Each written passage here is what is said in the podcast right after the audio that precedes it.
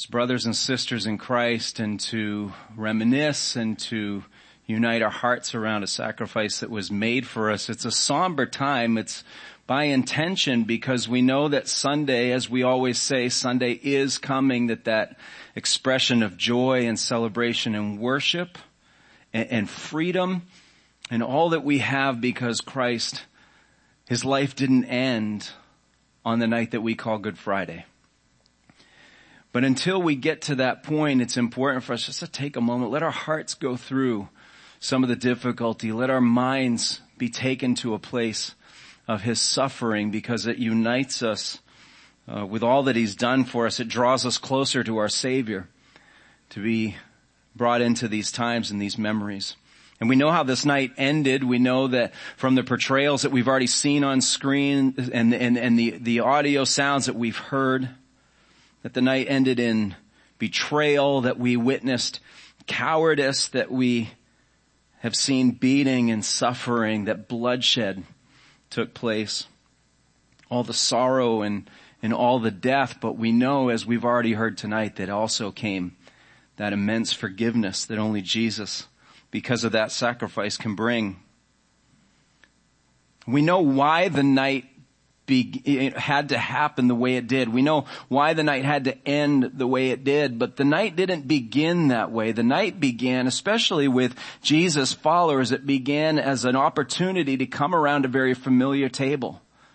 Jesus sent his disciples out to gather the elements of the Seder or the order, the dinner, that they would share together and Jesus greatly desired to have this dinner with his fellow um, Hebrew Jewish brothers to be around the table to do a tradition that they had done every year of their life. And, and you can imagine Jesus' anticipation, his, his excitement to be able to come together knowing that yes, this is the final time he will do this until he meets them in glory.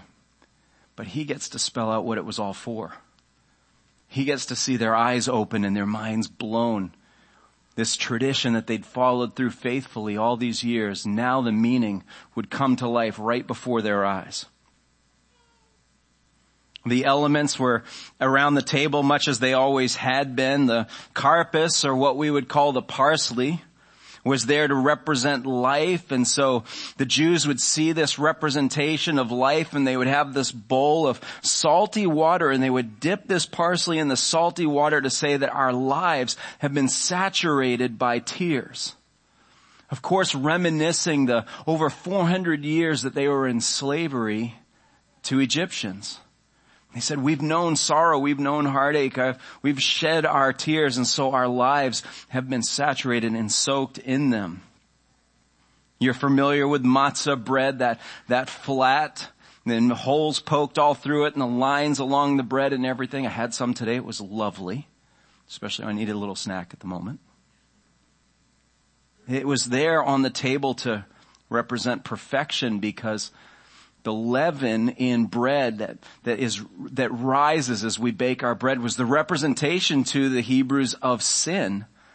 And so they said this, this can't be a part of our celebration. God said you remove every aspect of leaven from the house. You, you, you clean the house top to bottom. You make sure it's not around anywhere. And so in the baking of that bread, it would make sure that all that leaven was removed and the holes were poked in it to make sure that not any of it would escape and not, there would be no rise in the bread whatsoever. Representing the sinlessness that God requires of His people. Maror, or what we would know as, uh, represented today as horseradish. Very strong smell, a very offensive one if you take it in the massive doses and, and that would represent, of course we would expect, it would represent bitterness. You think back to a life of slavery, it's even what we would equate slavery to today. It's a very bitter experience. Nothing in it to be enjoyed, nothing in it to be thankful for in that sense. It is in and of itself a very bitter experience. And they would take that matzah bread and they would scoop that, that horseradish in and get a kind of a big amount of it and just eat it and let it do to its, their sinuses all that horseradish will do. The charoset was a mixture of, of apple and walnut. I heard some people looking out over our table out there and trying to decide and figure out, guess what the pasty stuff was, the dark stuff. I'm a little colorblind, so I don't even know what color it is, but I would imagine it's like a reddish or a brown paste out there. And that would, we, we also represented it with the crushed walnuts and the sliced apples, and that was what the mixture was to remind them, yes, of the, the mortar of all the bricks that they made in Egypt.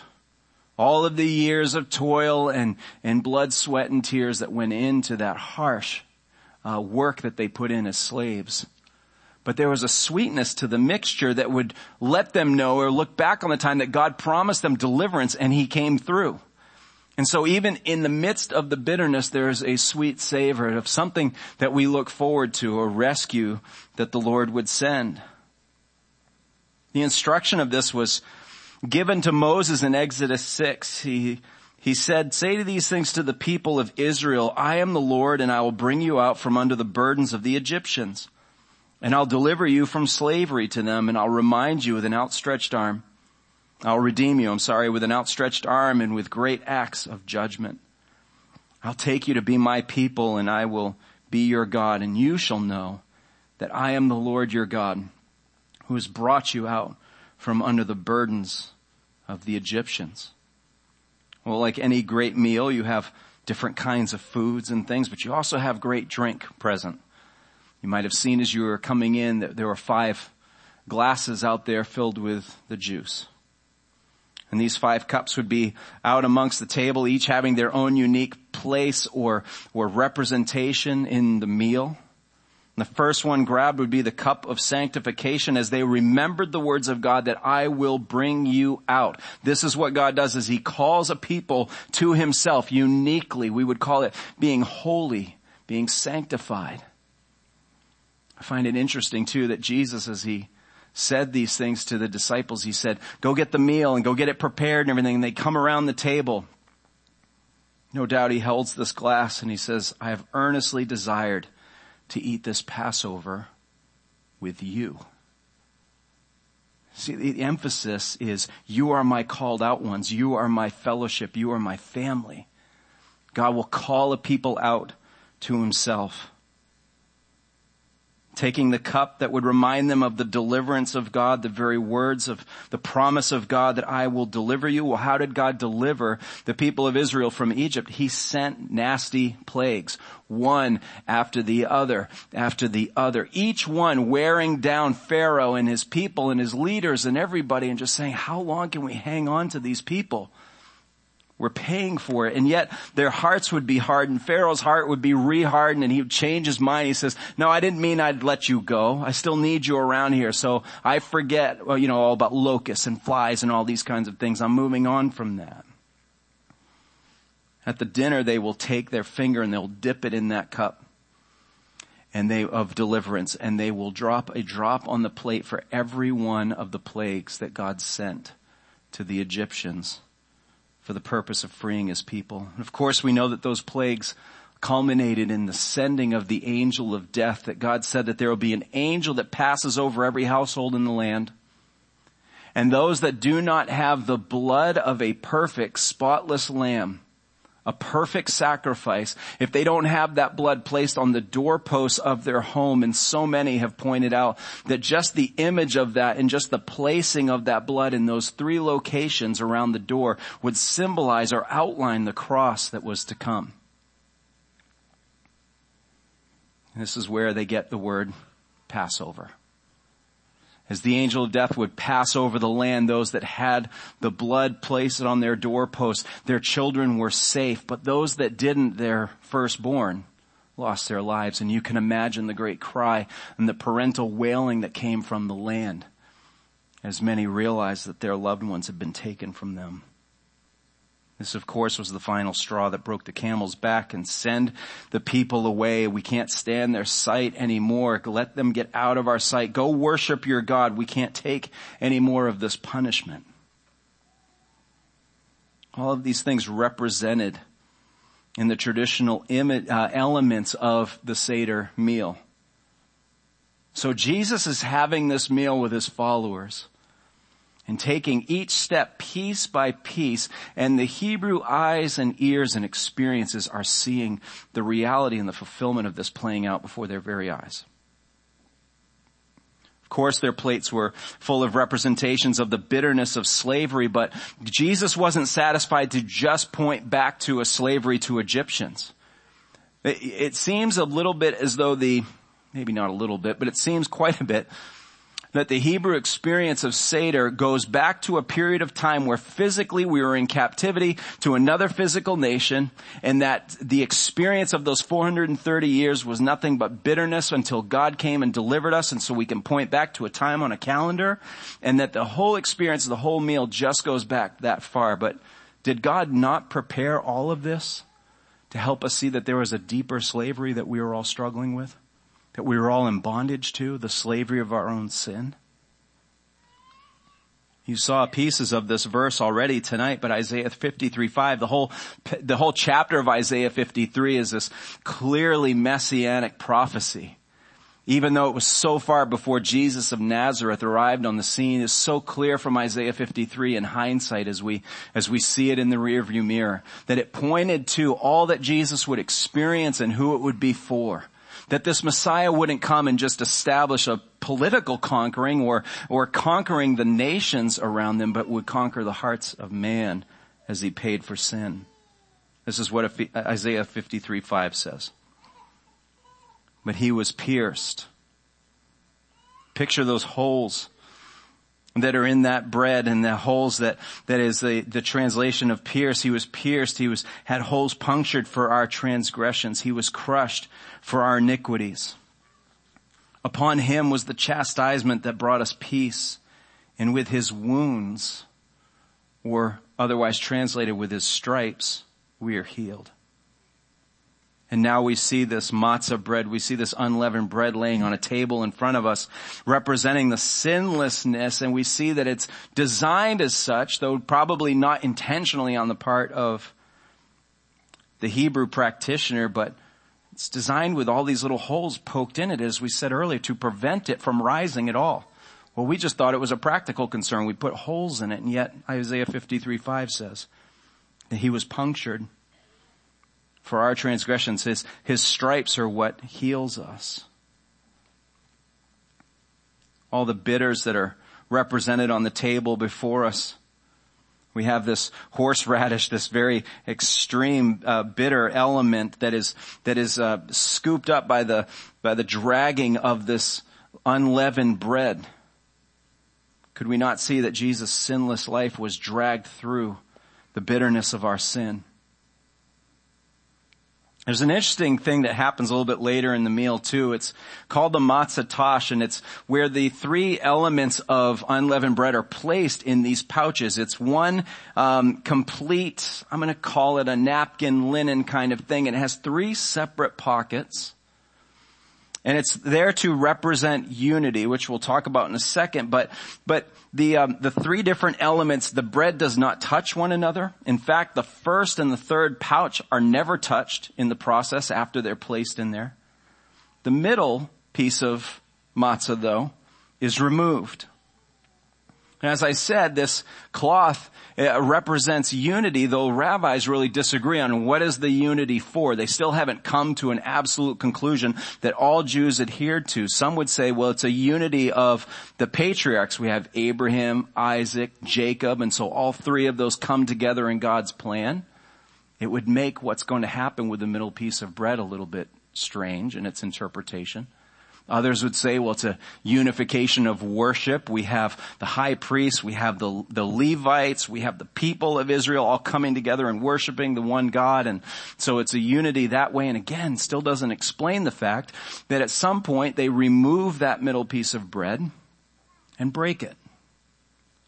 If it's representing one of the patriarchs, why would they break that one? If it's representing the unity of those three groups, why would they break that one? That broken bread is then put uh, in in a different uh, in a different linen. This is what Jesus said when he was sitting with his disciples around this table. He says, uh, as he took the bread, he had given thanks and he broke it. No doubt coming to this point where he removes the bread and snap, breaks it. And what does he say? You know it. This is my body, which is broken for you. Every time you do this from here on out, I want you to remember me. That broken bread, still done today, is placed in a afikomen. That's the name of this linen. I want credit for pronouncing it correctly. Simply means to come later. It's broken and it's taken and it's put in this linen and it's wrapped and it's hidden. And kind of the cool element, like we would kind of do with Easter eggs and that sort of stuff, it's hidden while the kids are out of the room and then they're told, go and find the afikomen. And the kids run and they look all around the place and everything and the one who finds it takes it to father and father rewards them for their find, giving them maybe, you know, five dollars in cash, or a little candy or something like that, rewards their find.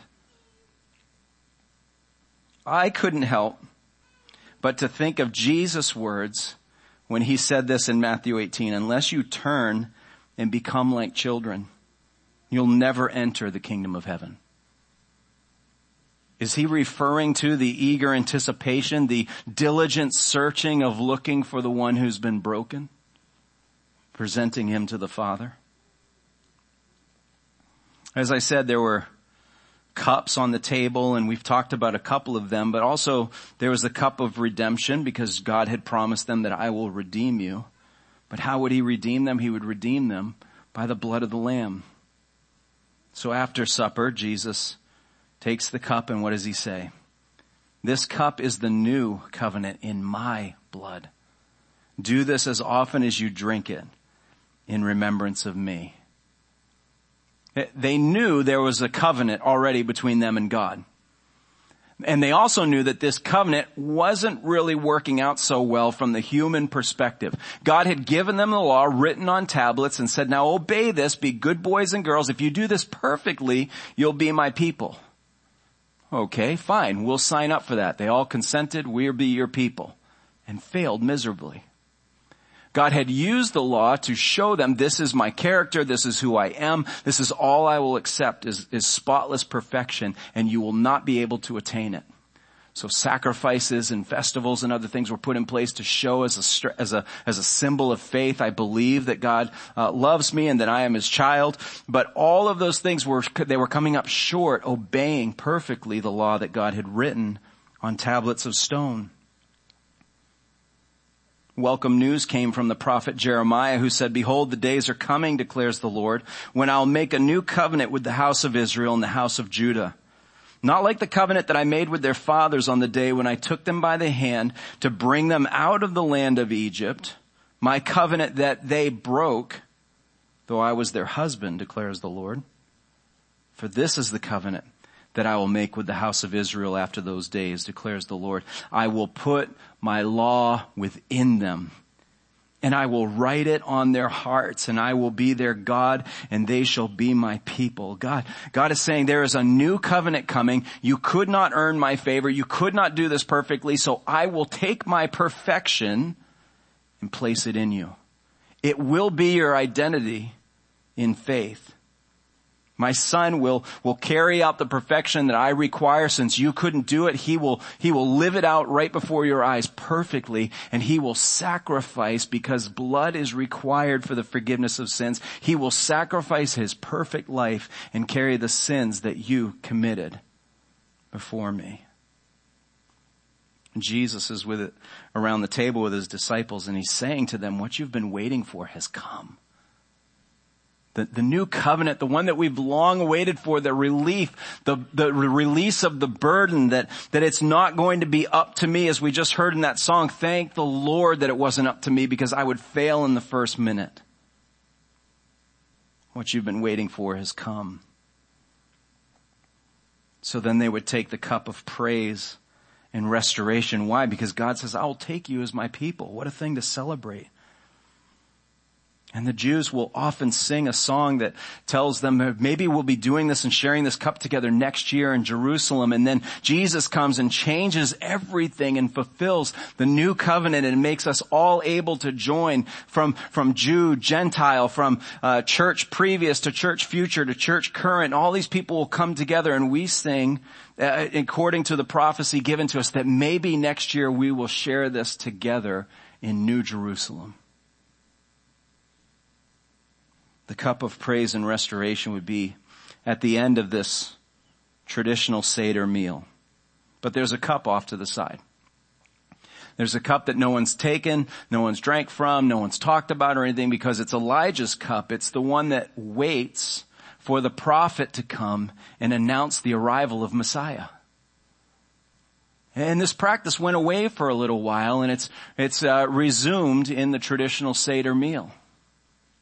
And, and Elijah's cup was there because they said, well, maybe, perhaps, we don't know when, but maybe he's going to come because prophecy said that Elijah would come and announce his arrival.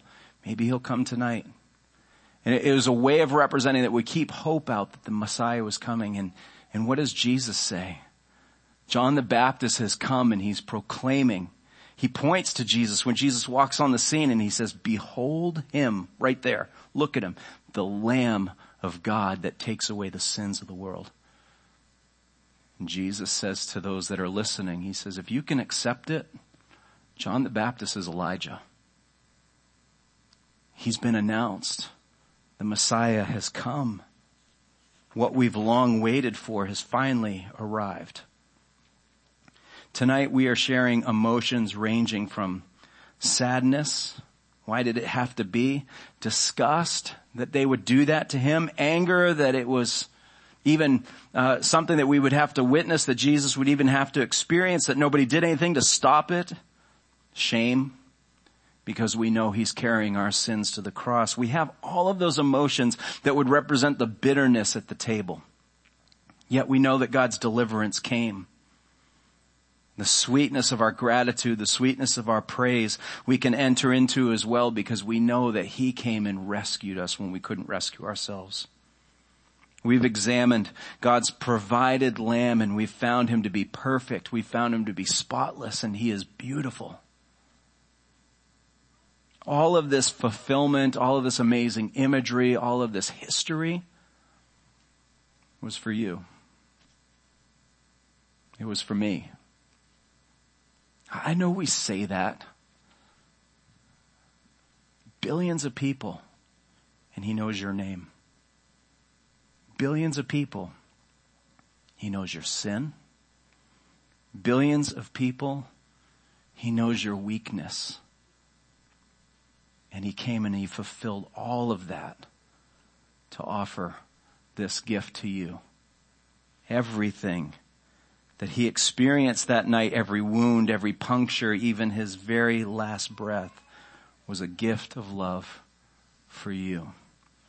And we're going to sing about that right now. I'm going to ask you please to stand as the worship team comes and leads us.